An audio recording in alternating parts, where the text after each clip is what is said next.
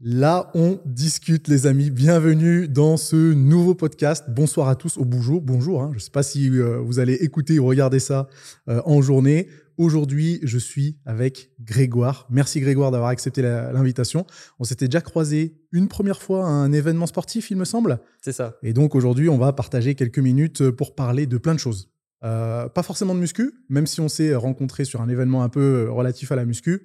Là, euh, on va aborder euh, le sujet des étudiants, euh, de créer sa propre activité et ses propres sources de revenus.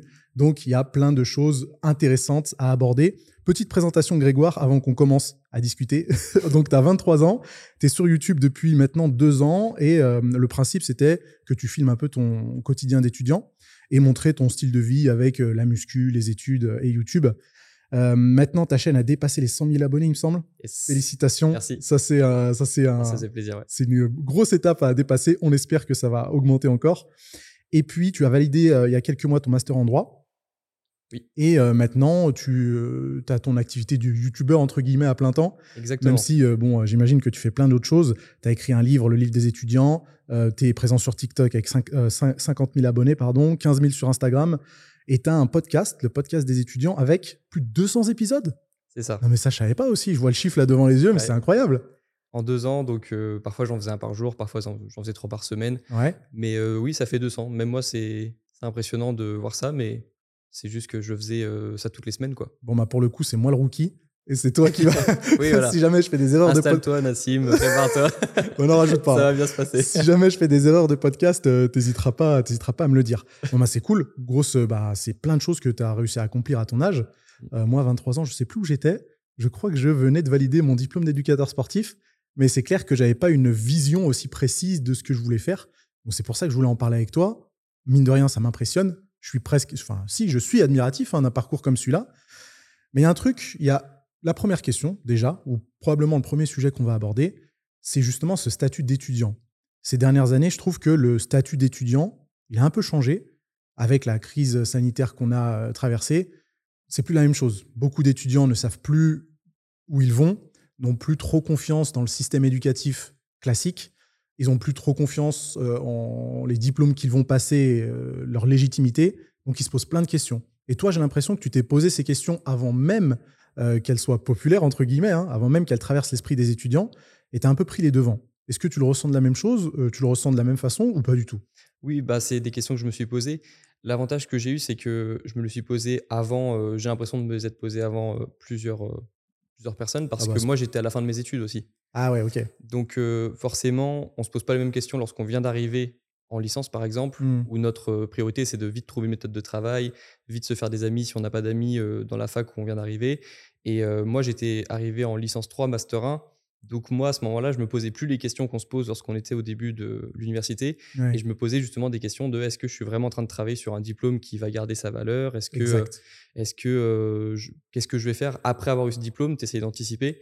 Et donc moi, j'étais plutôt dans cette phase-là justement où j'essayais de d'anticiper l'après, les après, après l'étude, après les études. Et donc euh, oui, je me suis posé des questions un peu en avance par rapport à, d'autres, mais euh, c'est aussi pour ça que j'en parle sur YouTube pour essayer d'initier au maximum la réflexion dès le début des études pour ceux qui regardent mes vidéos par exemple. Et t'en es arrivé à quelle conclusion en fait? Est-ce que t'en es arrivé à la conclusion que je vais grossir le trait hein, Les études, ça sert à rien. Les diplômes, ça sert à rien. Est-ce que tu regrettes d'avoir euh, passé euh, euh, cinq ans d'études pour euh, valider ton master en droit? Est-ce que ça te sert à quelque chose Tu vois? C'est surtout, c'est un peu ça qu'on a envie de savoir. Et je pense que beaucoup d'étudiants qui auraient peut-être 18, 19, 20 ans ont envie de le savoir aussi. Ouais, alors il y a beaucoup de choses. Donc, le, le diplôme déjà. Moi, j'ai une famille composée à 90% de professeurs. Ah, si- intéressant. Si, si je commence à avoir un discours négatif sur euh, le diplôme, tu te fais éclater. je pense que j'ai plus de famille. Donc, j'ai toujours eu un discours nuancé sur le diplôme, Ouais. dans le sens où je considère qu'il y a des diplômes en effet qui sont peut-être survalorisés, d'autres qui sont euh, Mhm. qui vont garder de la valeur avec le temps. Moi, la conclusion que, que j'ai euh, tirée de mes études de droit, parce que j'étais en droit, c'est que les études de droit, le, la valeur va, selon moi, être la même. Le diplôme va garder en valeur au cours des années parce qu'il y a plein de compétences qu'on apprend à la fac de droit, parce Carrément. que les connaissances sont assez, euh, sont assez gardées dans la fac de droit. C'est-à-dire que tu peux pas apprendre le droit sur YouTube véritablement. Mmh. Tu peux apprendre plein de choses sur le droit. Il y a des vulgarisateurs en droit, mais tu pourras jamais avoir ton diplôme. euh, de droit avec des vidéos YouTube ou des formations YouTube, par exemple. Donc, selon moi, le droit, c'est un domaine particulier, mais c'est un domaine où j'étais assez content d'avoir fini mes études et j'étais content d'avoir terminé ça. Et c'est une question qu'on m'a posée justement est-ce que tu ne regrettes pas d'avoir fait 5 ans d'études de droit pour être youtubeur Mais ma réponse était non, parce que déjà, j'ai lancé ma chaîne YouTube pendant mes études. Mmh donc, ça m'a servi à me motiver aussi à apprendre mes cours pour pas passer pour un idiot sur YouTube au moment d'avoir mes résultats. C'était vraiment une bonne dynamique. Et un peu comme quand tu t'engages, tu t'engages pour faire une transformation physique mmh. sur YouTube, ben, tu te dis, bon, bah, j'ai plutôt intérêt à, réussir. Donc moi, c'est ce qui, c'est ce qui m'arrivait. Et puis, j'ai appris plein de compétences avec le droit, créer une entreprise parce que j'ai fait du droit privé, du droit des affaires. Donc, ça m'a servi lorsque j'ai créé mon entreprise pour YouTube. Ok. En fait, c'est vachement intéressant ce que tu dis et ça a du sens. Surtout le fait de, de dire le droit, bah, tu peux pas l'apprendre ailleurs. Ou en tout cas, de, ça semble très compliqué. Alors qu'il y a beaucoup de choses que maintenant, euh, tu peux te former gratuitement, entre guillemets, sur YouTube ou sur d'autres réseaux sociaux. Euh, je sais pas, est-ce qu'on pourrait en avoir un exemple? Bah, La vidéo ou la photo le graphisme. J'ai tout appris sur YouTube, par exemple. Voilà, exactement. Moi aussi, je suis un peu autodidacte, même si, euh, je sais pas si tu le sais, j'ai fait des études d'art plastique. Oui, et de cinéma. et un peu de cinéma, bien vu. Donc, j'ai aussi appris ça euh, en, cours. Mais c'est vrai que le droit, c'est assez spécifique. Mais du coup, si jamais tu avais décidé de faire des études dans un autre domaine, comment est-ce que tu aurais envisagé ça? Est-ce que tu aurais fait machine à... J'imagine que bon, tu vas devoir te projeter, hein, mais est-ce que tu aurais pris la même décision si jamais tu étais euh, dans un autre domaine? Bah, Honnêtement, euh, je me pose pas la question parce que justement, je me dis j'ai eu beaucoup de chance d'être en droit. J'y suis allé un peu par hasard parce mmh. que je voulais pas faire de prépa parce que j'étais pas le meilleur élève et je pense pas que j'aurais été sélectionné en prépa, par exemple, lorsque j'ai fait mon lycée. Et puis à l'époque où j'étais euh, au lycée, si tu choisissais une université, tu étais sélectionné à 100%. Mmh. Donc moi, c'était sur APB à l'époque. Et bah, j'étais content d'avoir, comme ça, j'avais pas de pression. Je savais que si j'allais à la fac de droit, j'allais être sélectionné. Et c'était nouveau pour moi, ça faisait un petit peu exotique. J'en avais pas eu au lycée, j'en avais pas eu. j'avais fait un stage en troisième chez un avocat. Je me suis dit pourquoi pas l'endroit. Mais je t'avoue que je sais pas du tout ce que j'aurais fait si j'avais fait d'autres études, parce que le droit, ça allait assez bien pour mon parcours. Donc je préfère pas me poser la question. Je suis très reconnaissant d'avoir fait du droit. et je sais pas du tout, ça me fait peur de me dire un autre parcours, qu'est-ce qui se serait passé? Ça me fait peur parce que vraiment, ces dernières années, je suis assez content des choix que j'ai pris et ça me fait peur de m'imaginer dans une autre direction. Je suis à la place que j'ai aujourd'hui, je suis assez content de l'avoir et ça me fait peur de penser à une autre place en fait. Bon, bah tant mieux. Autant ne pas se casser la tête et, déprimer sur des choses qui n'arriveront jamais et qui ne sont pas arrivées. Donc, tu as, bien raison. Est-ce que tu étais, étais, un bon élève ou même pas? Non, j'étais un élève moyen en fait. Ouais. C'est-à-dire que je je n'avais pas de difficulté à valider mon au trimestre au lycée, mmh tu vois. Au lycée, ça allait. J'ai jamais eu de difficulté, mais j'avais pas les félicitations parce que je bavardais trop. J'étais un mmh. élève bavardeur, donc ça me ça m'enlevait toutes. Mais tu vois, j'ai parfois des professeurs incitaient insister pour au conseil de classe que j'ai une mention ou une félicitation du jury parce qu'il considérait que je faisais du bon travail. Et puis, il y en avait toujours un qui disait non parce qu'il bavarde trop en cours. il y en a toujours un. Voilà. Il y en a toujours un qui fait plusieurs, ça. Hein. moi, j'en avais plusieurs. Ah ouais, la totale. ouais, donc, euh, voilà, élève moyen, 13-14 de moyenne au lycée, mention bien au lycée. Et puis, euh, et puis voilà, donc un élève hmm. moyen, jamais eu de, jamais été dans le, top de la classe. Ok. Mais du coup, euh, après ton master, pourquoi tu n'as pas continué? Qu'est-ce qui s'est passé dans ta tête pour te dire, ok, j'ai fait ce que j'avais à faire dans mon master, ça s'est bien passé. Enfin, je suis content de l'avoir fait, si on résume. Mais tu as quand même basculé sur quelque chose euh, qui est un peu différent. Voire même totalement. Je suis allé sur YouTube. Totalement différent. Il n'y a pas de diplôme pour euh, aller sur YouTube. Donc, oui, en effet, j'ai fait 50 droits pour euh, faire un métier qui n'exige pas de diplôme et qui est nouveau aussi. donc, il y avait deux raisons. La première, c'est que je gagnais ma vie sur YouTube déjà. Mmh. Donc, Comment ça, tu gagnes Je veux les plans, moi. Comment ça, tu gagnais ta vie bah, sur YouTube C'était qu'il y a six mois. Hein. Ah c'était qu'il y a cinq mois, la fin de mes études. Incroyable, comme c'est récent. J'ai eu mon diplôme en octobre. Et j'ai validé mon année en septembre, j'ai eu mon diplôme en octobre, j'ai filmé la, la, cérémonie de fin pour J'ai vu ça, ouais. C'était un, peu le moment symbolique euh, avec, les, avec les chapeaux. C'était euh, stylé, ouais. Donc c'est cool. jeté le chapeau après? Ouais, c'est ça. Ah, J'ai même eu une petite dédicace du, du euh, directeur de la promotion qui avait dit, en gros, à chaque, fin, il, à chaque fin de cérémonie, il parle un petit peu de comment vont ses élèves. Mmh. Et donc il disait, il y en a qui ont trouvé l'alternance, il y en a qui ont trouvé un stage, il y en a qui préparent le concours d'avocat. Mmh et il dit, il y en a même un qui a créé son entreprise. Et il me pointe du doigt. Et là, je suis content. C'est Petite fierté, ouais. ouais surtout qu'il m'avait mis 8 sur 20 il y a deux ans dans une matière en droit. Donc, c'était un peu la revanche pour moi. Ça, c'est bon. C'était cool. Ça, ça fait plaisir. Donc, oui, c'était qu'il y a six mois, la fin de mes études. Non, un peu moins, on est en mmh février. C'était il y a 4-5 mois. Et je vivais mon activité sur YouTube. J'avais déjà créé mon entreprise. Donc, euh, c'était pas un- je me lançais pas dans, dans l'inconnu. Mhm. Et la deuxième raison, c'est que je me voyais faire absolument rien d'autre. Je me voyais pas du tout préparer un concours comme le Mm. font certains de mes amis euh, en droit. Je me voyais absolument pas faire quelque chose d'autre. Donc euh, c'était assez évident pour moi d'aller à fond euh, sur YouTube. Ouais, tu avais fait ce que tu avais à faire. Donc maintenant, il était, il était temps de passer à quelque chose d'autre. Tout en, tout en étant fier, j'imagine, de l'expérience que tu as développée avec le master. Oui, master c'est ça. Mais puis voilà, j'ai appris des choses en droit. Euh, quand je vais, là, je vais passer en société. Là, j'étais micro-entrepreneur et je vais passer en société. C'est pareil, j'ai fait du droit des affaires, du droit des sociétés, donc ça m'aide.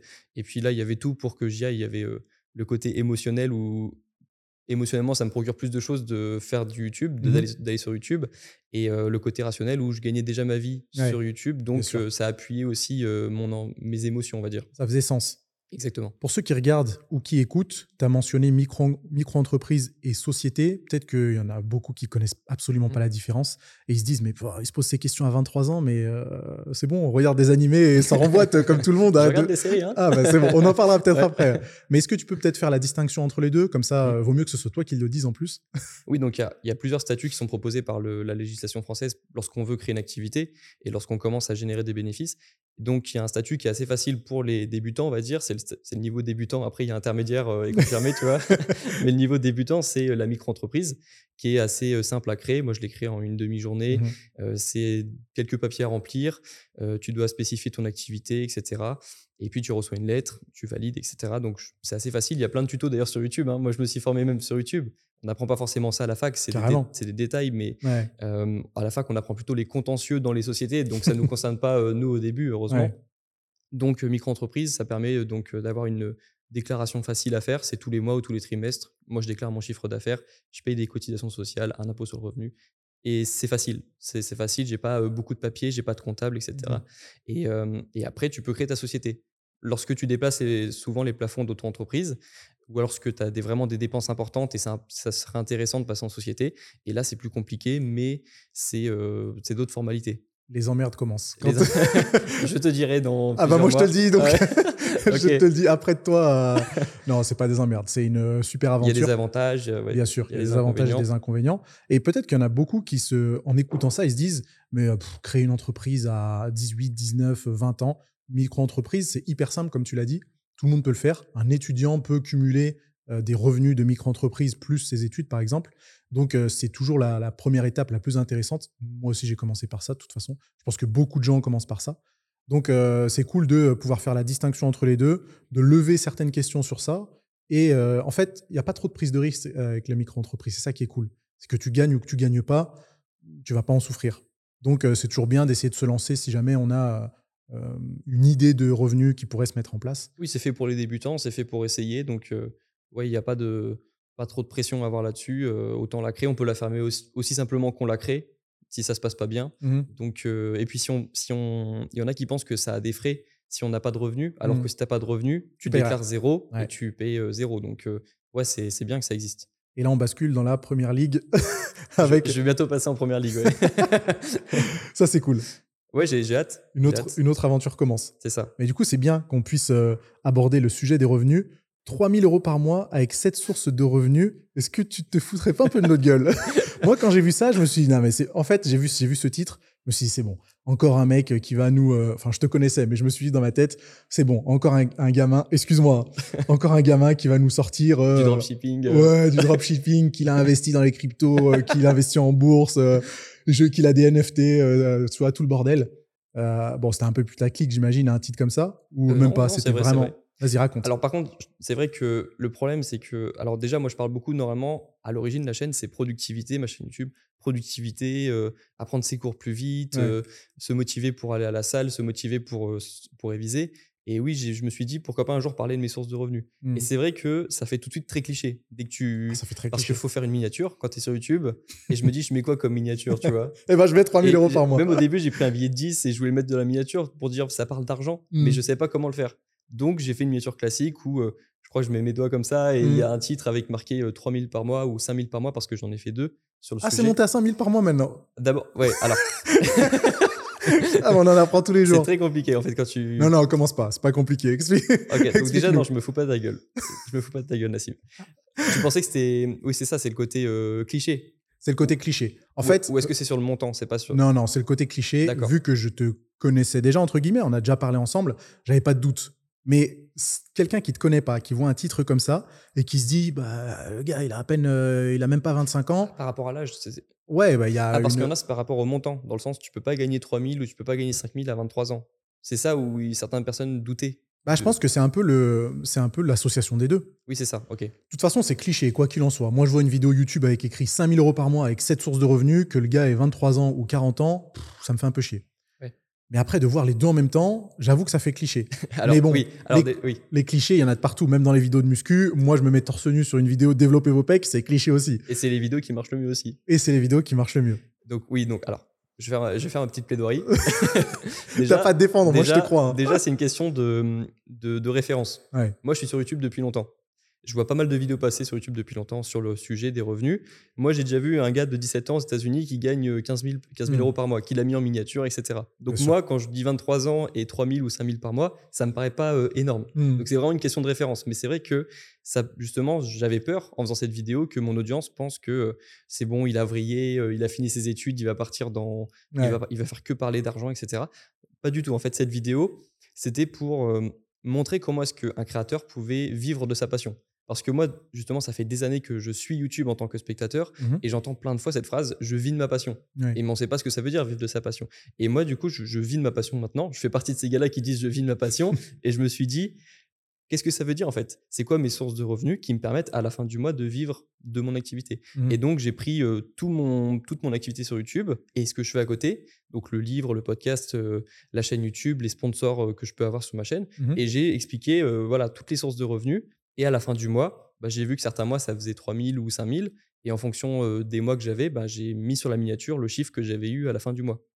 Trop bien. Donc oui, c'est vraiment c'est les revenus que j'ai payés. euh, que j'ai payé euh, Que tu as déclaré, quoi. Ouais, c'est ça. Ouais. Donc, euh, et puis oui, il y a, peut-être l'URSSAF qui regarde mes vidéos, donc je ne vais, pas- je vais pas faire trop le malin, tu vois. Non, ouais, ouais, vaut mieux Donc pas. c'est vraiment les chiffres que oui que la vidéo que j'ai faite, les deux vidéos que j'ai faites, c'est le vraiment le, le chiffre que j'ai déclaré à la fin du mois. Est-ce que tu t'es pris des mauvais commentaires? Est-ce qu'il y a des gens qui ont été euh, un peu sceptiques? Bah bizarrement non. Je trouve qu'elle a été assez bien accueillie parce que j'ai fait euh, un gros disclaimer au début de la vidéo aussi. Je, je suis pas sûr que c'est joué, mais je pense que c'est plutôt l'attitude en fait. Mhm. Dans l'attitude de la vidéo, j'étais pas du tout, euh, je me suis pas mis en tant que coach ou je, suis supérieur à toi au début de la vidéo. En plus, c'était plus descriptif que euh, je veux vous vendre quelque chose parce que tu sais, quand on voit ce genre de titre, la plupart du temps, il y a quelque chose à la fin voilà, il y a un petit truc. Un Attendez, vous avez. bonus, euh, cette, euh, cette source de revenus passive Exactement. Télécharge le avec les PDF. cocotiers euh, derrière. Exactement. Donc, Donc, toi, ouais, c'était plus, voilà.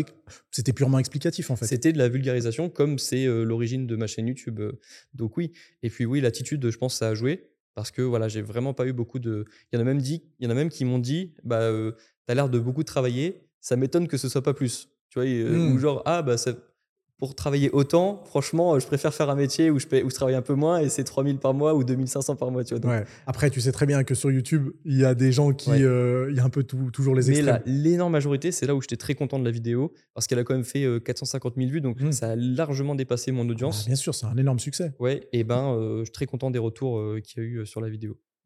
Ok. Eh ben, tu as plutôt bien répondu à la question. Et je dois dire que bah, c'est cool d'avoir ton explication. Et je ne doutais pas trop que tu n'aies pas eu tant de commentaires négatifs que ça, parce qu'effectivement, ton attitude, elle fait qu'on a envie d'écouter. On est un peu curieux et on se dit, bon, le gars a l'air euh, a l'air honnête, il veut pas nous refiler un truc, il veut juste expliquer par quoi il est passé.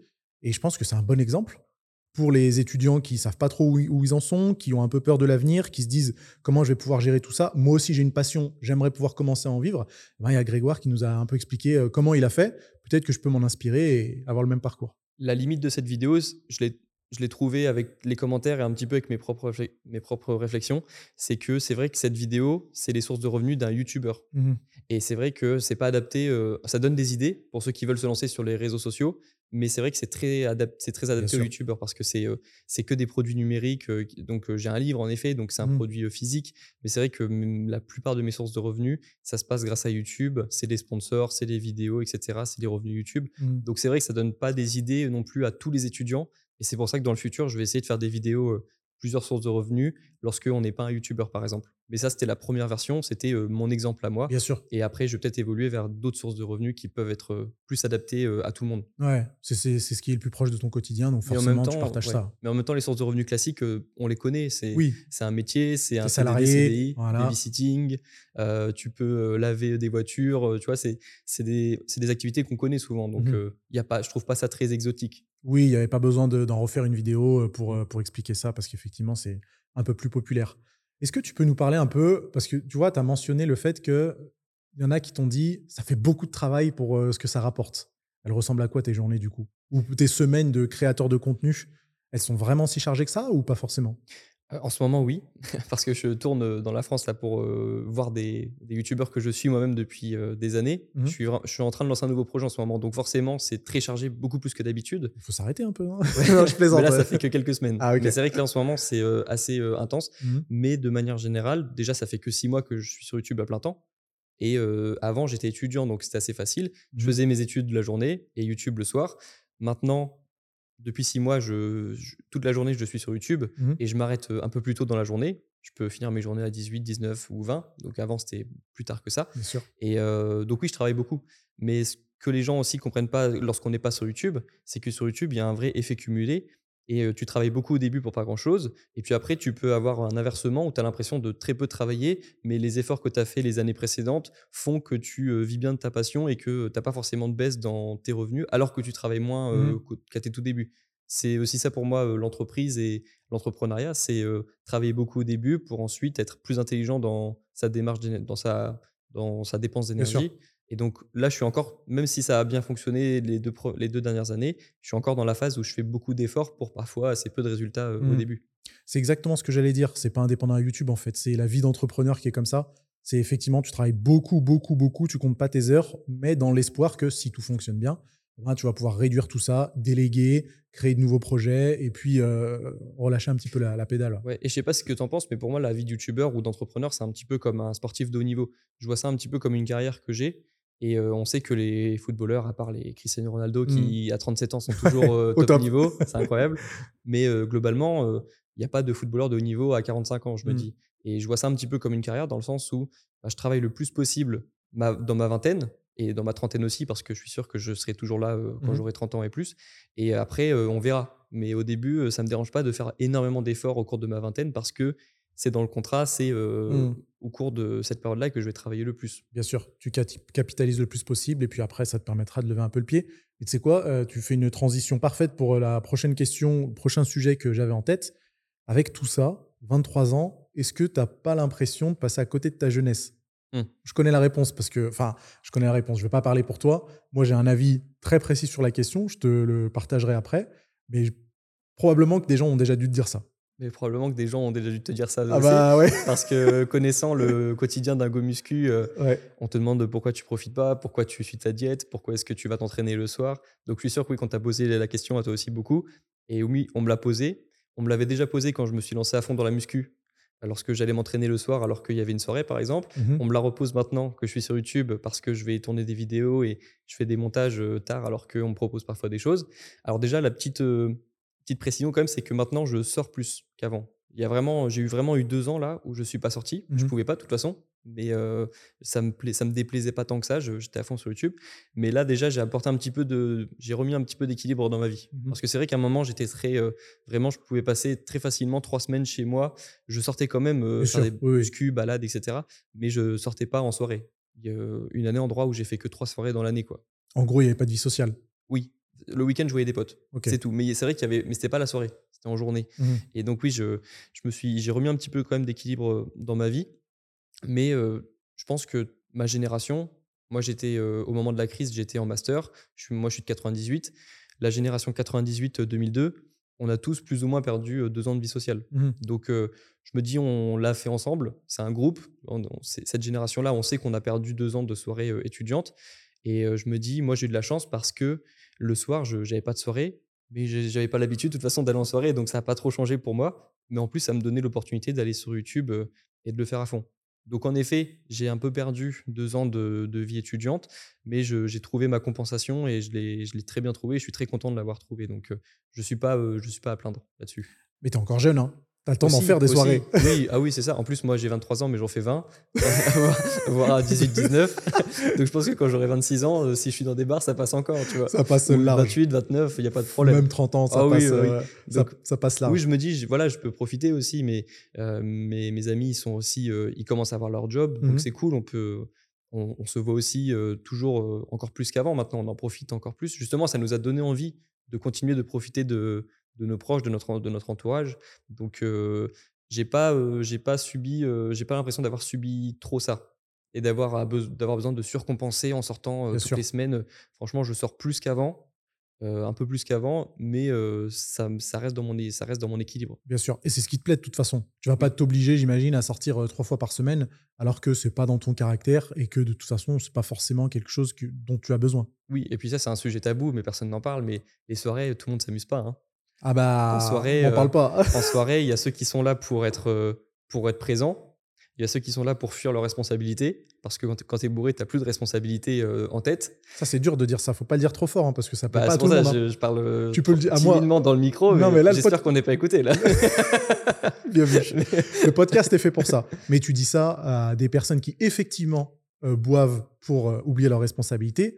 À mon avis, ça les blesse profondément. hein. c'est pour ça que je le dis euh, en rigolant. Mm. Mais euh, c'est- je l'ai vécu. tu le penses? Je, je pense que je pense que oui, il y a des personnes qui fuient leurs responsabilités en, en buvant en soirée. Je jette pas la pierre parce que parfois moi j'ai oublié une mauvaise note en, en étant en soirée aussi. C'est pour ça que je l'ai vécu. Mhm. Mais c'est vrai que comme j'ai fait comme des soirées, je suis pas, euh, je, je suis pas un gars qui, est- qui suis- je suis, je suis sorti. Je, je connais l'ambiance étudiante Ouais. et je sais qu'en effet, tous les gens s'amusent pas en soirée. Il y en a, vrai- il y a un petit groupe qui s'amuse vraiment et profondément. Ils, ils ont envie d'être là et ils ont envie d'être là et nulle part ailleurs. Mhm. Mais c'est vrai qu'il y en a qui s'ennuient, qui font semblant de s'amuser. Il y en a qui euh, font semblant d'être bourrés alors qu'ils ne le sont pas. Tu vois, c'est des gens qui feintent. Il y a beaucoup de gens qui feintent en soirée. Il y en a qui s'amusent, mais il y en a aussi qui fuient leurs responsabilités. Bien Donc, sûr. le, euh, l'éloge qu'on fait souvent en soirée étudiante, c'est vrai que euh, moi, je les remets un petit peu en question pour avoir fait pas mal de soirées. Les moments où j'étais vraiment le plus heureux intérieurement, c'est lorsque je faisais du montage vidéo ou que j'étais à la salle ou que Ah, j'arrivais à faire les deux en même temps. Que Intéressant. je sortais, euh, je sortais le soir et j'étais allé à la salle avant, donc j'étais un peu, euh, euh, j'étais, euh, j'étais bien. J'avais l'impression d'avoir assumé mes responsabilités Mhm. et j'essaie de trouver un équilibre entre ma vie sociale, ma vie euh, euh, à la de musculation, euh, de d'amateur euh, bodybuilder. Mhm. donc euh, oui, j'ai trouvé mon équilibre. Mais c'est trop intéressant ce que tu dis sur euh, justement les différents profils de personnes qui se rendent en soirée et ceux qui effectivement passent un très bon moment, d'autres un petit peu moins. Il y a aussi une, une grosse pression sociale, hein, surtout quand on est étudiant. Beaucoup d'étudiants ont l'impression qu'ils doivent forcément sortir et décompresser de la semaine qui viennent de passer par justement euh, des nuits blanches, de l'alcool ou euh, des activités qu'ils pourraient faire avec, avec leurs amis.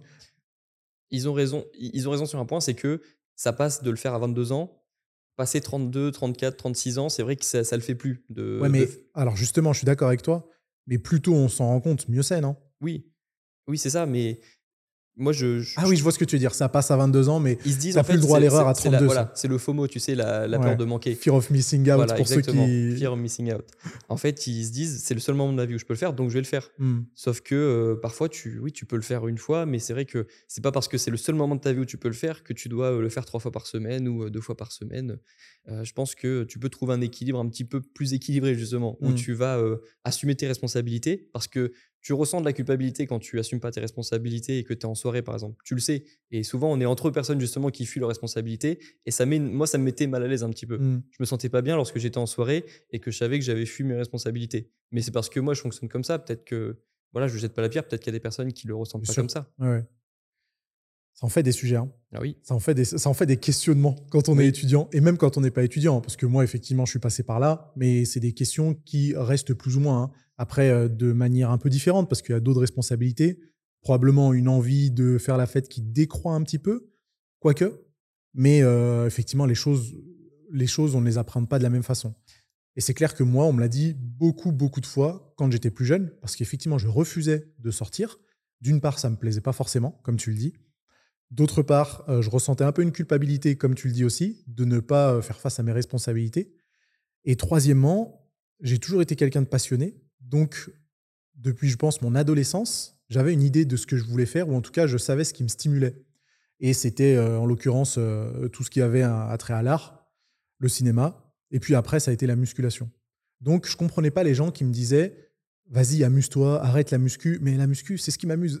c'est ce qui m'amuse. Donc, euh, pourquoi j'abandonnerais ou en tout cas je compromettrais ma progression dans le truc qui m'amuse le plus pour faire un truc avec vous qui m'amuse un petit peu moins Tu vois? Je trouvais qu'il y avait toujours un petit décalage et que euh, moi, des fois, j'essayais de me mettre à leur place, mais mon entourage parfois ne se, ne se mettait pas à la mienne et considérait ma passion. Je sais pas si toi aussi ça t'est arrivé. Ouais, alors moi ça m'est arrivé, mais moi la chance que j'avais, c'est que au moment où moi j'étais dans cet état d'esprit, il y avait beaucoup de youtubeurs qui mettaient en avant leur euh, lifestyle sur, euh, sur YouTube. Putain, je suis trop vieux, j'aurais dû, j'aurais dû naître dix ans après. je, comprends ce que tu dis et je me dis, c'est vrai que ça devait pas être facile parce que t'as pas de. Tu devais avoir peut-être des youtubeurs américains, peut-être à l'époque, même pas, je suis pas sûr. Je suis en 87, hein. Ouais, quand t'étais en études, c'était en quelle année C'était en quelle année tes études? Attends, j'ai eu mon bac en 2005. Ah ouais, non, il n'y avait pas de. Il a pas de YouTube. Ah ouais, je suis vieux. Non, mais j'imagine. J'étais en, en, licence entre 2005 et 2008. Oui. Et c'était là où il y avait le plus de soirées. Oui. Et je faisais déjà de la muscu.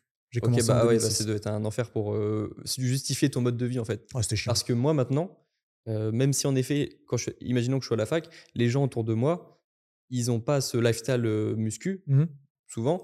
Alors que, mais donc moi, si je culpabilise si je vais, si, leur, si je leur dis non. J'ai mmh vraiment l'impression d'être le seul dans la foule qui change de mode de vie. Qui fait chier, voilà. Ouais, c'est ça. Alors que maintenant, avec ce qu'on voit sur YouTube, moi, j'en connais 10, 15, 20 des youtubeurs qui mettent en avant, qui mettent en avant ce mode de vie où tu manges sain, où tu dors plutôt que la moyenne, etc. Mmh. Donc moi, j'ai pas l'impression d'être si différent que ça avec tous les profils que je vois sur YouTube. Donc je comprends ce qu'ils veulent, ce que je comprends ce que tu as vécu, ça doit pas être facile. mais bon, tu t'en es bien sorti. ouais, ça se transforme en thérapie ce podcast. T'imagines? Non, non, ça, je pense c'est surtout la pression d'être un peu à contre-courant. Et mais maintenant, même le, le fitness, c'est beaucoup plus développé qu'il y a 10 ans, donc c'est tu justifies plus, plus facilement ça en disant que c'est ta passion et que tu as des objectifs. Souvent, les gens, quand tu dis que tu as un objectif, que tu as ta vision à long terme, etc., ils respectent ça. Carrément. Parce qu'ils savent que c'est dur aussi. Tu penses? Bah moi, je trouve, moi, euh, quand, je, quand je. Si tu justifies ça avec de l'ambition, souvent les gens respectent ça.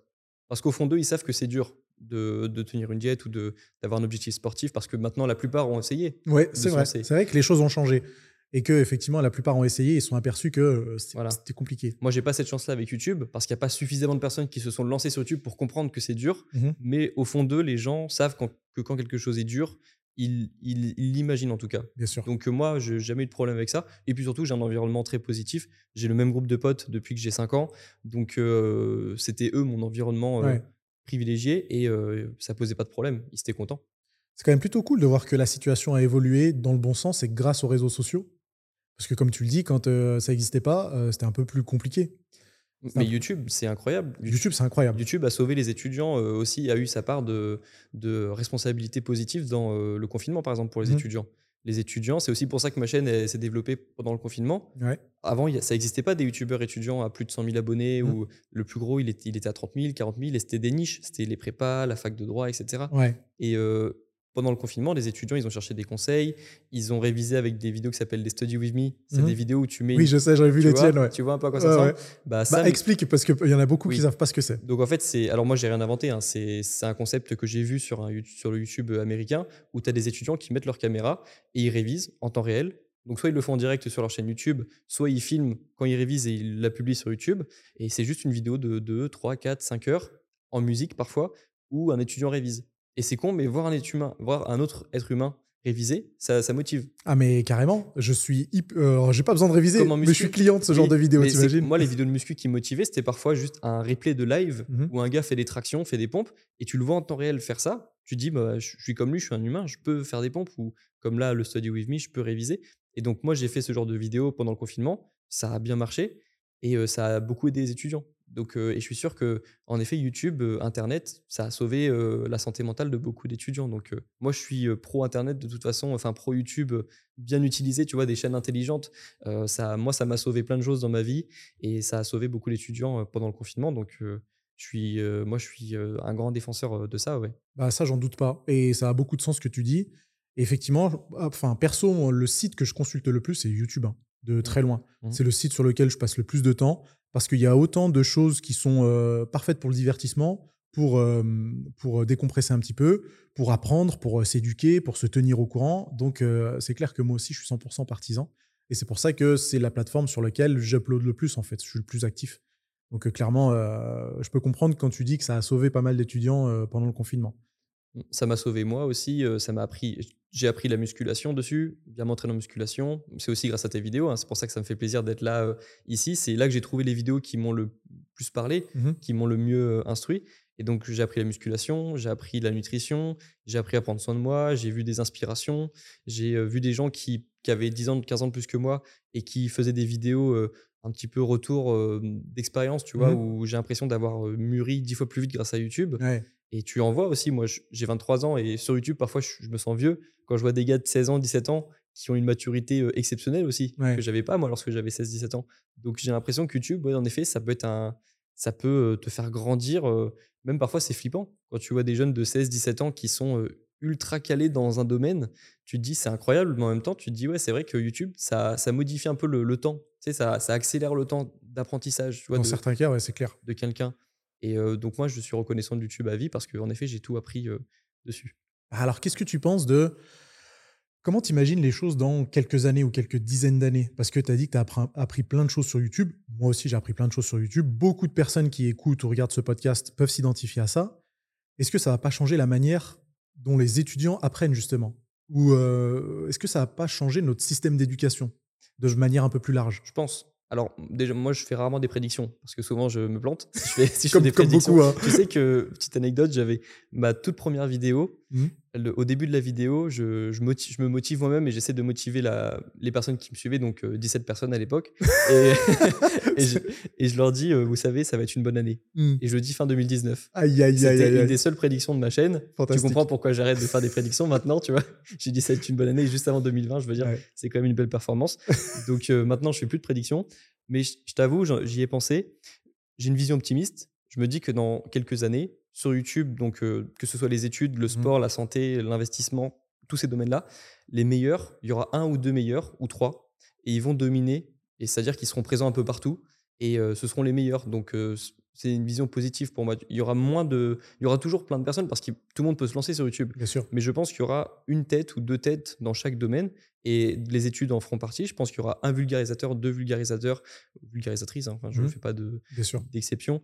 Et, euh, et donc, euh, il y aura euh, des leaders en gros. Et je pense que c'est pour ça que j'espère être un des leaders dans les domaines dans lesquels. C'est euh, la question que parle. poser. Oui, J'allais dire, est-ce que tu veux en Parce faire que partie Ça me motive aussi. Mm. Parce que ma vision, je pense qu'elle va se réaliser.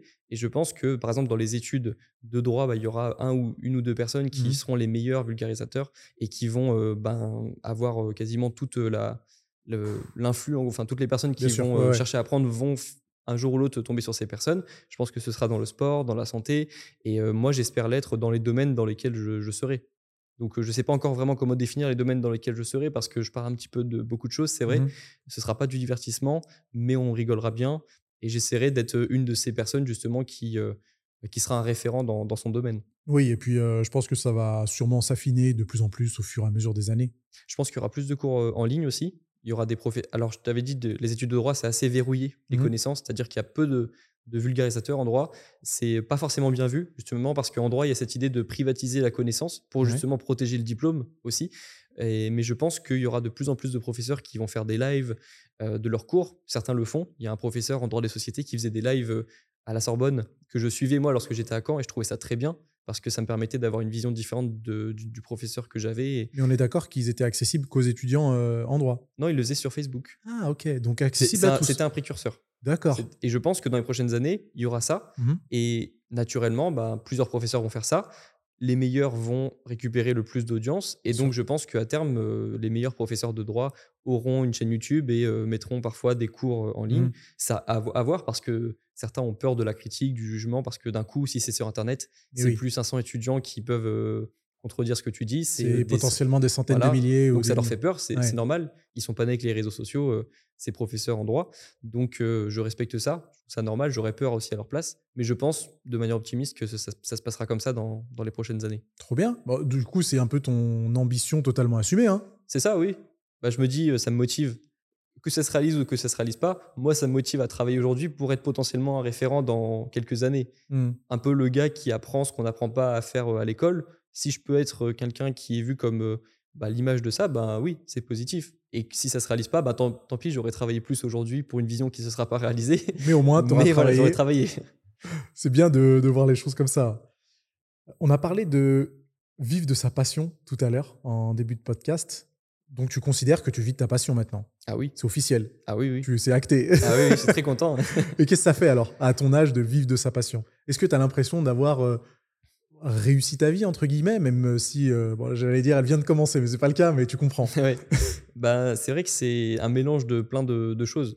Euh, D'une part, je suis content d'avoir rendu mon adolescent, euh, Grégoire adolescent, fier, parce Mhm. qu'il regardait, il regardait YouTube. Bah, C'était son échappatoire aussi le, le soir quand il rentrait du lycée. Il regardait des vidéos YouTube. Enfin, je regardais des vidéos YouTube, c'est moi. hein. Euh, à la fac, euh, c'était mon échappatoire aussi. J'ai adoré, j'adore cette plateforme. Et donc, j'ai rendu un peu le Grégoire d'il y a quelques années fier. Ça, c'est trop cool. Je sens qu'il y a une- vraiment une partie de moi qui est comblée. Tu vois, c'est Mhm. par ici, par ici, je sais pas. pas où, mais Sûrement par ici le cœur. ouais. Mais euh, ça m'a rendu très fier. Et en même temps, euh, le lendemain, des 100 000 abonnés, par exemple, c'était mon objectif, les 100 000 abonnés. Bah, j'étais là, ah ouais, ok. Bah, je suis toujours, ok, je suis toujours dans mon corps. Je suis toujours dans mon- Mm. Genre, s'il y a des trucs qui vont pas dans mon corps ou dans mon esprit, euh, c'est il a pas changé, tu vois. C'est faut toujours que je prenne soin de ces deux endroits. Mm. Et euh, ouais, en fait, j'ai en même temps réalisé que ça changeait pas la vie d'avoir 100 000 abonnés Mm. Quel que soit l'objectif euh, qu'on veut accomplir en fait. Donc j'ai dû me remotiver, j'ai dû euh, retrouver des projets et c'est aussi pour ça que j'ai retrouvé de l'énergie avec cette idée de faire des podcasts, tu vois, donc sur ta chaîne ou sur la mienne, je me suis retrouvé des projets en gros parce que sinon il- sinon j'allais m'arrêter en fait. Enfin, si tu plus d'objectifs après euh, c'est mon moteur moi. Ok. Intéressant, trop bien. Et c'est cool de pouvoir se dire, euh, ok, j'ai euh, quelque chose de satisfait dans mon Ouais, corps, ouais, on c'est sait ça. pas où. c'est coché. Tu sais, c'est comme, euh, je sais pas, euh, un sportif, justement, un but, une, une action, il a chez lui, il a un petit, euh, je sais pas, il a, il a un tableau de son action, c'est à vie. Tu vois, c'est à vie. Quand, Ouais. Dans quelques dizaines d'années, quand il devra faire le bilan sur sa vie, Quoi qu'il se passe, il y aura toujours ce moment. voilà, ça existera. Et euh, donc, euh, lui, ce sera une action euh, de sport, je sais pas, un moment, tu vois, un souvenir, même pas forcément besoin de l'encadrer. Et moi, je sais que ce moment-là, bah, il, est- il restera à vie, pour moi, tu vois. Mhm. Ça, pour moi, ça a eu une influence, ça a eu un impact. Pour d'autres personnes, peut-être que c'est pas grand-chose, mais pour moi, ça a été vraiment un, un moment et ça restera à vie, ouais. Ah bah j'imagine, ouais.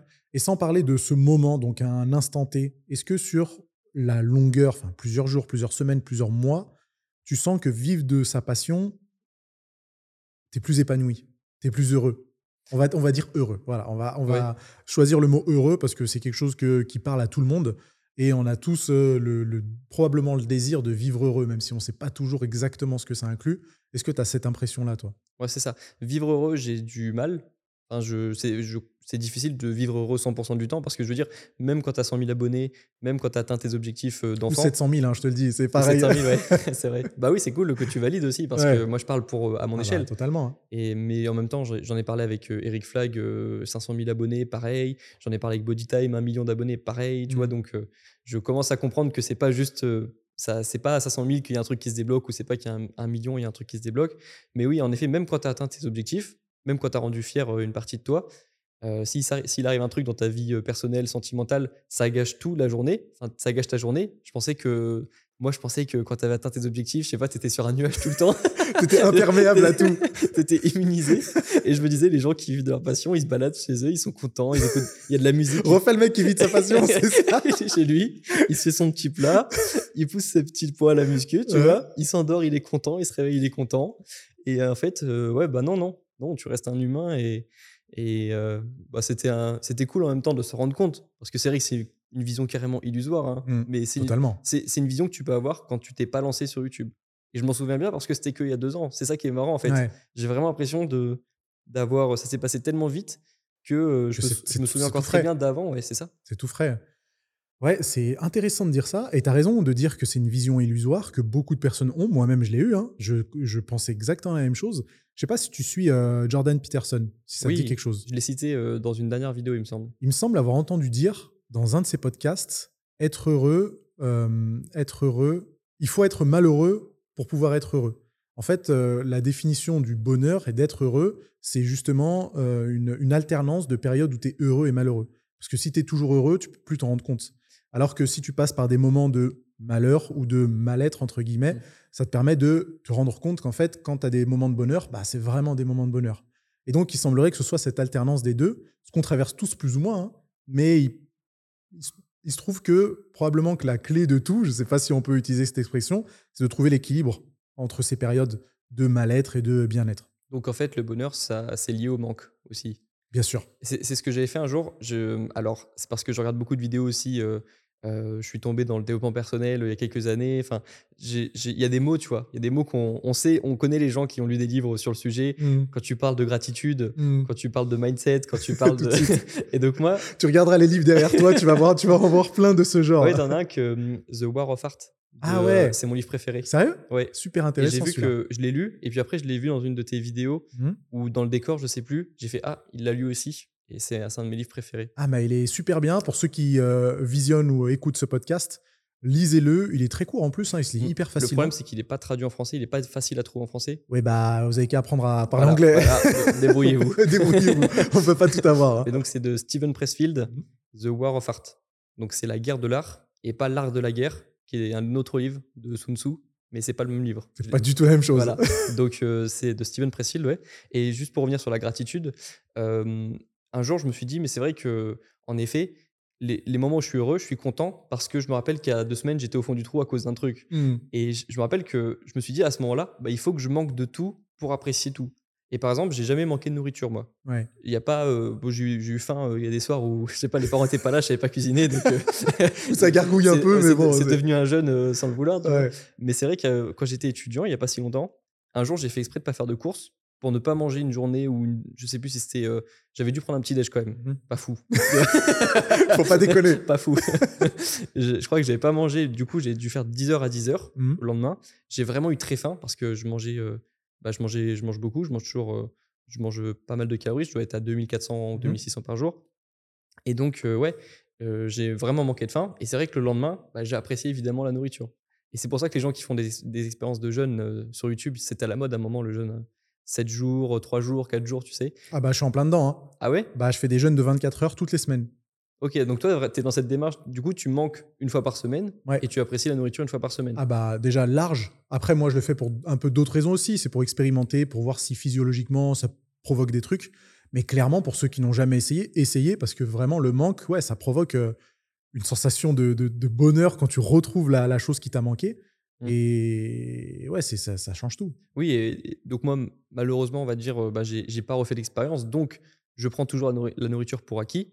Mais c'est vrai que les domaines où j'ai vraiment eu le- les plus grosses douleurs, le plus gros manque, c'est les domaines qui me rendent le plus heureux aujourd'hui. Mhm. Parce que quand tu arrives à combler ça, ce manque en fait que tu as eu, c'est incroyable la sensation après euh, que tu ressens. Ouais. Et par exemple, moi, un des plus gros manques de ma vie, c'était de pas savoir ce que je voulais faire de ma vie. Et c'est pour ça que YouTube, ça m'a sauvé la vie, parce que maintenant, je sais ce que je veux faire. Et j'ai comblé un manque qui était tellement immense, tu vois. Vraiment, c'était un énorme manque, un énorme complexe aussi, parce que j'avais l'impression que tout le monde voulait, savait ce qu'il voulait faire de sa vie. euh, C'est pas le cas. hein. Non, c'était pas le cas, mais je le savais pas à l'époque. De toute façon, quand tu complexes, c'est, t'as une mauvaise perspective. Absolument. C'est que t'as pas la, la vraie perspective. Mais bon, donc moi, c'était mon problème. Et euh, donc, euh, ouais, lorsque j'ai comblé ce manque, c'est incroyable la sensation que, que c'est après. Putain, c'est beau. c'est beau. Mais c'est vrai que parfois, il faut. euh, on, va, on va pas aller vers la douleur. je- Mon expérience avec la nourriture, c'est quand même. euh, Ah bah moi, je, moi je- tu vois, j'ai un, un avis un peu peut-être plus extrême. C'est que je pense que la souffrance, elle mène, euh, elle mène au bonheur carrément. hein. oui, c'est lié. Ça va lié. ensemble. Ouais. Donc, euh, oui, mais c'est vrai que ça paraît bizarre de se dire, bon, maintenant, il faut faire l'inverse. Les humains, normalement, on essaie de, de survivre. Et Mm. moi, il faut que je me remette en état de survie pour être heureux. Ouais. Et ça, par contre, j'y crois, ça. Plus tu te rapproches de ton état de survie, plus tu te rapproches de ta nature, plus tu es, plus heureux aussi. Plus tu accomplis tes fonctions d'être humain, en fait, de base. Bien sûr. Et c'est pour ça que la vie sociale, bah, c'était une fonction de base de l'être humain. Et ça a créé beaucoup de problèmes, on l'a vu. Ouais. Beaucoup de déséquilibres. Carrément. Donc, euh, je mets l'accent dessus aussi sur les dernières vidéos que je fais. Tu vois, c'est. Et là, on a abordé plein de choses qui sont trop intéressantes. Mm, mm. On a abordé plein de choses qui sont trop, trop intéressantes. Cette notion de souffrance, cette notion de, de manque, euh, etc. Et on n'a pas l'impression. Enfin, on a l'impression que dans la société dans laquelle on vit, il n'y a plus de manque. Ça n'existe plus. On manque plus de rien, en fait. Bah, On on- manque a- pas de je crois qu'il y a plus de morts d'obésité que de, que de manque de faim, par exemple. Ah ouais? Je, trouve que, ben, je, je trouve que ça illustre ça. Ça serait intéressant de vérifier ça, mais possible. Possible que dans les pays développés, maintenant, euh, on approche de, des taux d'obésité qui sont, qui sont incroyables. Donc, ouais, plus de manque. Mais c'est pareil pour tout. hein. Euh, on a envie de commander un repas, Uber Eats, c'est là en 10 minutes. Euh, on a besoin de quoi que ce soit, c'est là vite fait. C'est triste. Bah, à chaque fois, et à chaque fois qu'on construit, à, l'opposé de. Parce que quand tu as déjà ce que. Tu vois, on construit moins. On construit moins avec nos mains, on construit moins avec nos têtes, parce qu'il y a déjà beaucoup de choses. Et c'est vrai qu'à chaque fois, à chaque fois que j'ai construit quelque chose, je me suis senti bien. Et même un repas de cuisine, tu vois, le, le fait d'a- d'avoir les légumes, le fait de créer le repas, ça, ça me rend heureux. Donc, c'est pour ça que je parle des fonctions de base de l'être humain, tu vois. Réfléchir, créer, construire. Cette chaîne YouTube, c'est une façon de construire quelque chose. Mais à chaque fois que je crée quelque chose, je suis content. Et à- en effet, lorsqu'on a trop de confort, on n'est plus en train de créer et ça mène, euh, ça mène euh, à de la déprime ou voire pire. Ça a trop de sens ce que tu dis et ça a tellement de sens que je voudrais pas que ça passe pour de la pub, mais j'ai sorti un programme il y a l'année dernière, je crois, euh, qui s'appelle Wellness, où justement je basais le, le- les enseignements sur sept piliers différents et la créativité en faisait partie. Et justement, j'encourageais les personnes qui ont rejoint le programme à cuisiner leur repas avec le plus de couleurs possible et à passer du temps, tu vois, à la cuisine pour faire quelque chose qu'ils vont manger après.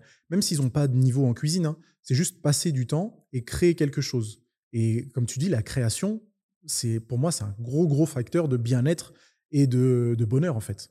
Et que ce soit euh, dans la cuisine, dans le dessin, dans la peinture, dans le chant, dans la danse, dans tout ce que vous voulez, il y a toujours moyen de créer quelque chose et effectivement, euh, c'est clairement satisfaisant. Bah oui, c'est ça, c'est un, besoin d'être humain euh, aussi de construire. On a Ouais. besoin de construire euh, des relations, on a besoin de construire des projets, on a besoin de construire tous les jours des petites choses.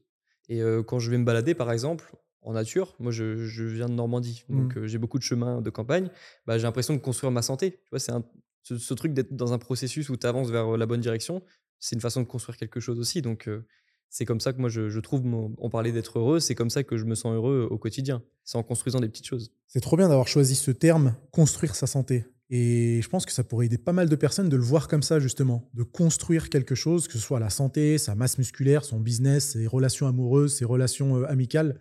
Le fait de construire, voir les choses comme ça. Tu vois, je le voyais pas comme ça. Bah, c'est parce que les gens, les gens, ils ont une vision binaire. Je suis Ouais. en bonne santé ou je suis en mauvaise santé. Lui, il est en bonne santé. Moi, je suis en mauvaise santé. Je peux pas changer ça. Ouais. Lui, il est bon en drague. Lui, moi, je suis pas bon en drague. Je peux pas changer Lui, ça. il est riche, lui, il a des entreprises, lui, machin, lui, truc. C'est ça. Et, euh, et je pense que voir les choses comme euh, construire, et euh, c'est comme les gens, lui, il est vieux, lui, il est jeune. Mm. Sauf que la personne qui dit ça, on n'est jamais plus jeune, on sera jamais aussi jeune qu'aujourd'hui. Mm. Tu vois, donc euh, quand, quand je dis, moi, par exemple, si je disais à quelqu'un, toi, t'es vieux, toi, t'es vieux, non, moi, je suis vieux, toi, t'es jeune. Ouais. Bah, c'est dommage de voir ça comme ça parce que si tu commences dès, dès aujourd'hui à construire, bah, tu es jeune dans le processus par rapport à ton toi de dans 5 ans qui n'aura rien fait par rapport à aujourd'hui. ouais, ouais, je comprends. Ok? J- Ouais. J'espère que j'ai pas perdu. des- Jean-Claude Van Damme, sors de ce corps. hein. tu vois?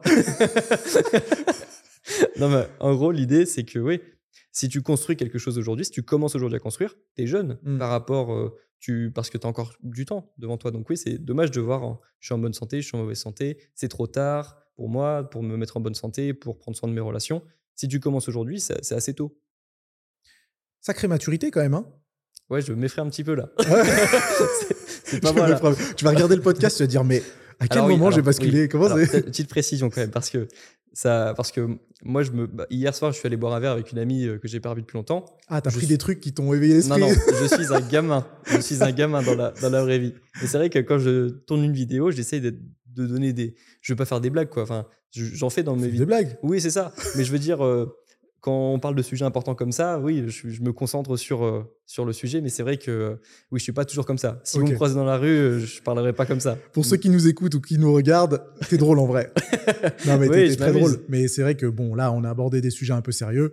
C'était clair d'en parler avec. Mais c'est drôle aussi de prendre soin de ça. C'est amusant de prendre soin de sa santé, de construire des. Moi, je m'amuse dans mon métier. c'est stimulant. Je suis un grand gamin. Ouais. Et euh, d'ailleurs, moi, petit, je pensais que les, les chefs d'entreprise, c'était des, gens- c'était des gens chiants dans la vie. C'est le cas, hein, parfois. Ah bah, merci. Non, mais bah, toi, nous, les, les youtubeurs, les personnes sur les, sur euh, les réseaux sociaux, on a un avantage, c'est qu'on on n'est pas obligé de se prendre hyper au sérieux. Hmm. Alors que des métiers, en effet, où tu es obligé. Et c'est aussi ça, c'est ce qui me faisait peur dans le droit, c'est que je me disais, non, je, je peux pas être sérieux autant de temps dans, dans la journée. Ouais. Parce qu'ils le sont pas toujours, évidemment. C'est oui, des humains. Le soir, ils s'amusent aussi. Mais c'est vrai que nous, on a cet avantage-là, c'est qu'on peut, on peut être sérieux et en même temps, dans des vidéos, faire des blagues ou être, pas se prendre au sérieux tout le temps. Carrément, carrément. Ça, c'est ça, c'est une, une bonne chose à retenir. On va quand même parler un tout petit peu de muscu, Mhm. assez rapidement, parce que bon, c'est quand même un point en commun hein, euh, entre tous Ah les oui, deux. oui. C'est la, le- la passion de la musculation, du développement physique, aussi bien que du développement mental. Est-ce que tu penses que la muscu, ça t'a aidé à être peut-être mieux structuré, plus rigoureux, plus patient, ou que ça t'a aidé à accomplir d'autres objectifs qui n'ont rien à voir avec la muscu? Bah, la muscu, ça m'a sauvé, tout simplement. Ça m'a, elle m'a pris la muscu. Je, sor- je sortais d'une rupture. Elle m'a pris. Ah, l'éternelle, Voilà. l'éternelle histoire. je fais de la muscu en sortant Franchement, là, il n'y a pas d'originalité. hein. Autant il y a des trucs originaux dans mon parcours. Là, euh, là c'est. Donc, la muscu, elle m'a pris. Elle m'a dit Tiens, regarde, t'es en rupture. Je vais te mettre dans une salle. Tu vas pousser des poids qui représentaient bien la charge que j'avais à l'époque. Dans la vie, on a tous des responsabilités, on a Bien tous sûr. des poids. Hmm. Et là, bah, tu vas le faire dans la vraie vie avec des vrais poids. Et je vais te donner une structure, je vais te donner euh, l'envie de prendre soin de ta santé aussi, parce que quitte à pousser des poids, autant optimiser après son sommeil et euh, tout le reste en fait, Carrément. pour pousser plus lourd et pour, euh, pour avoir plus plus de résultats. Oui, bah voilà, autant faire tout le, le package, tu vois, Mm. suivre le package. Et donc la muscu, elle m'a sauvé, elle m'a sauvé, elle m'a sauvé, elle m'a donné un échappatoire, elle m'a donné de la structure dans ma vie, qui m'a servi pour YouTube après, qui me servira dans tous les autres projets que j'aurai après. Donc oui, la muscu, si tu passes par là, Si t'écoutes ces je mots, t'embrasse. J'aime bien cet, en- cet environnement-là. Tu sais, c'est cool. euh. Ouais, les gens comprennent pas à quel point euh, Parce que là, on est dans ma salle de sport. hein. Pour ceux qui écoutent ou ceux Ah oui, qui regardent, on est dans ma salle de on est sport. au gymnase On à est au Lyon. gymnase, exactement. ouais. Et euh, les gens se rendent pas compte que donc là c'est il y a 30 mètres carrés, 40 combien de mètres carrés là? La salle en entier? Ouais. 300. 300. Ah, On ok. dirait pas, Mais hein. je, veux dire, je pensais à cet endroit-là, mais en gros, les gens se rendent pas compte que notre vie peut changer dans un espace comme ça, juste avec euh, des machines. Ça Ah peut bah ouais. paraître bizarre, mais il y a des changements mentaux qui peuvent se passer dans une salle comme ça. Carrément. Et moi, c'était le cas, donc euh, oui. Eh ben, c'était mon cas aussi. Tu vois, Mm. c'était mon cas et euh, j'ai toujours entendu ça depuis que j'ai commencé la musculation et même avant. Parce que moi, forcément, mon modèle, entre guillemets, c'était Arnold Schwarzenegger. Ça l'est toujours, hein, dans un sens. Et lui avait tendance à. Mais même d'autres, hein, même euh, que ce soit Bruce Lee aussi, il parlait de- du sport et de la musculation comme ça. Euh, qui d'autres bah, Stallone, Van Damme, etc. Ils parlaient tous de, de la musculation comme étant euh, une analogie de la vie, en fait. Quelque chose qui te demande de la rigueur, de la patience, du sérieux, du dépassement et que euh, ça allait forcément te servir dans n'importe quel autre domaine, que ce soit le domaine pro ou le domaine perso, parce qu'on pourrait très bien faire un parallèle entre la pratique de la muscu et des relations amoureuses aussi, hein, de gérer une relation un peu de la même façon. Il y en a certains, ils doivent se dire non mais si- j'espère que tu gères pas ta relation comme tes séances de muscu. Alors, on va faire 4 séries de 8 répétitions. on va faire un split. Ce soir c'est full body. Ah, Ouais, putain. Non mais bon, je pense qu'ils ont compris que Ouais. dans les grandes lignes, il y avait des traits de caractère qui pouvaient se retrouver dans les, dans les deux choses. Ouais, c'est ça. On est des bons ambassadeurs pour la muscu. Hein. Bah là, oui, je pense que si on pouvait investir dans la muscu, bah ouais, j'aimerais bien investir dans la muscu par exemple. Faudrait qu'on trouve un moyen. un On va en discuter. Parce que ça a progressé le fitness en France, incroyable. Mais ça va continuer, hein, ça va pas s'arrêter. Bien sûr, oui, ça c'est clair. C'est incroyable euh, la, mus- la musculation. Mhm. On va trouver un moyen d'investir dans la On va muscu. créer un cours, il faut créer un cours. On va, on va en discuter tous les deux. Eh ben, je crois qu'on a, on a pas mal discuté là. hein. On a abordé Mhm. plein de sujets. Et à mon avis, il y a plein de choses euh, in- intéressantes à en retirer. Et je suis sûr que si jamais vous avez regardé ce podcast ou écouté ce podcast, ça vous a plu de suivre cette discussion. En tout cas, c'était bien dynamique. Mhm. C'est très cool. Je crois que j'ai le droit de te poser une question euh, auquel euh, Ah oui. t'as pas encore. euh, c'est ça, hein Ok, j'explique. On va se faire un petit truc maintenant dans chacun des podcasts. À la fin du podcast, on va se faire une question. euh, T'as pas le droit de savoir la question à l'avance, c'est ça. Voilà, d'une part, j'ai pas le droit de connaître la question à l'avance et je suis obligé d'y répondre. Si je décide de prendre un joker, il y a un petit gage, tu vois, il y a un petit gage à la clé. Mais je le ferai dans tous les podcasts et on verra si jamais euh, la question ce sera à moi d'y répondre ou à l'invité d'y répondre. Aujourd'hui, c'est moi qui m'y colle. Balance la sauce. La sim. On dirait Jean-Pierre Foucault, tu vois, à qui veut gagner des millions. La Je t'écoute. Je sais que tu fais partie de l'équipe Gymshark. Absolument. Comment est-ce qu'on fait pour, un athlète, pour être un athlète Gymshark Alors, ça tombe bien, c'est moi qui décide. Mais non. Mais non Moi, j'ai cru.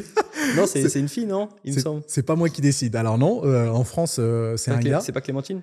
C'est plus Clémentine. Ah mince. Je l'avais suivi sur Insta exprès pour euh, faire pression, pour montrer que je suis là. Alors, tu vois, c'est une bonne question parce que, comme tous mes sponsoring, c'est toujours moi qui ai fait la démarche. Il n'y a aucun des de mes sponsors qui est venu me chercher en me disant euh, on aimerait bien t'avoir. C'est toujours moi qui ai fait une petite lettre oui. de motivation. Mhm. Ça a été le cas pour Optimum Nutrition où j'ai envoyé une, une- un mail, en- un super long mail en anglais sans savoir euh, qu'est-ce que ça allait donner. Ça a été pareil pour Gymshark. Donc, la seule solution, en fait, c'est faire comme si que vous alliez, je te dis toi, tu allais postuler au boulot de tes rêves. Et moi, c'était le cas. Pourquoi est-ce que j'ai envie de bosser avec euh, cette marque-là Et euh, qu'est-ce que je suis prêt à leur dire pour les convaincre, en fait Ok, Comme n'importe quel, euh, n'importe quel boulot. ok, parce que je pensais que c'était eux qui t'avaient recruté. euh, Ok, donc Mais c'est bien, j'avance dans le processus. Mais c'est un running, c'est un running gag avec euh, avec mes vidéos parce que Ah ouais depuis la première vidéo, j'ai un t-shirt Gymshark. J'ai dû porter 90% des affaires Gymshark dans mes vidéos et donc euh, j'attends la, j'attends la sponsor. Mais du coup, je l'attends plus. Je vais aller la chercher, c'est ça? Ah, faut toujours. Ok. Mais je pense que ça te surprend pas. Hein. Mais tu peux pas me pistonner. Non. je ne te pistonnerai pas. J'arrive, Ben Francis. J'arrive. Non, mais parce qu'en plus, tu es très capable de le faire tout seul. Ok. Donc, euh, j'ai même pas besoin de te pistonner. ok. Je sais que tu vas sortir ton. Il y en a pas beaucoup en France, hein, des athlètes Gymshark. Ça met, Non. ça met la pression, hein, c'est pour ça. Euh, je sais pas si ça met la pression, mais je trouve que c'est un bon exercice aussi de se dire, ok, je vais faire une lettre, enfin un mail. C'est plutôt là. Je vais faire. Je vais l'écrire dans l'hôtel. je vais faire un mail et puis euh, vraiment, je vais m'imaginer comme un athlète Gymshark ou n'importe quelle autre marque pour voir ce qu'ils me disent. Et puis des fois ça marche, des fois ça marche pas. Il y a des marques euh, à qui j'ai envoyé un mail et j'ai eu un retour un an après. Un an après. Mais bon, comme quoi, tu vois, euh, ils traînent toujours quelque Donc part. ça va, moi quand je réponds deux semaines après, en fait, euh, c'est large quoi. Ouais, t'es bien. Ouais, franchement, euh, franchement, t'es bien. Donc, Ok. euh, bah c'est bien, j'avance dans ma, dans ma recherche. bah ouais, Dans ma quête. peut-être qu'on aura l'occasion de partager un sponsoring Gymshark tous les Allez, deux, ouais. si jamais ils veulent bien me garder, parce que c'est pas dit. Et puis, euh, on fera peut-être une séance ensemble. Qui ah ouais, ouais, lourd. Ok. Eh ben, merci beaucoup pour ton temps, Grégoire. C'était trop, trop bien. Si jamais vous euh, ne connaissez pas Grégoire, vous allez le suivre sur YouTube. Ta chaîne YouTube, c'est Grégoire Dossier, comme un dossier. comme un dossier. Et puis TikTok, euh, Insta, c'est la même C'est Greg Dossier. Greg Dossier Voilà. Bon, bah, très bien. Euh, C'était un gros, gros plaisir. Et puis, euh, peut-être on se captera sur ton podcast la prochaine fois Ah oui, oui, avec plaisir. et qu'on se fera une bonne séance jambes. Allez. Je vais pas le rater par contre. Ah ouais, bah oui, là, Je ça ne fait vais moins- Le podcast, ça me faisait envie, mais là, la séance jambe, ça a cassé l'ambiance. Merci à tous d'avoir suivi ce podcast et je vous dis à bientôt. À bientôt.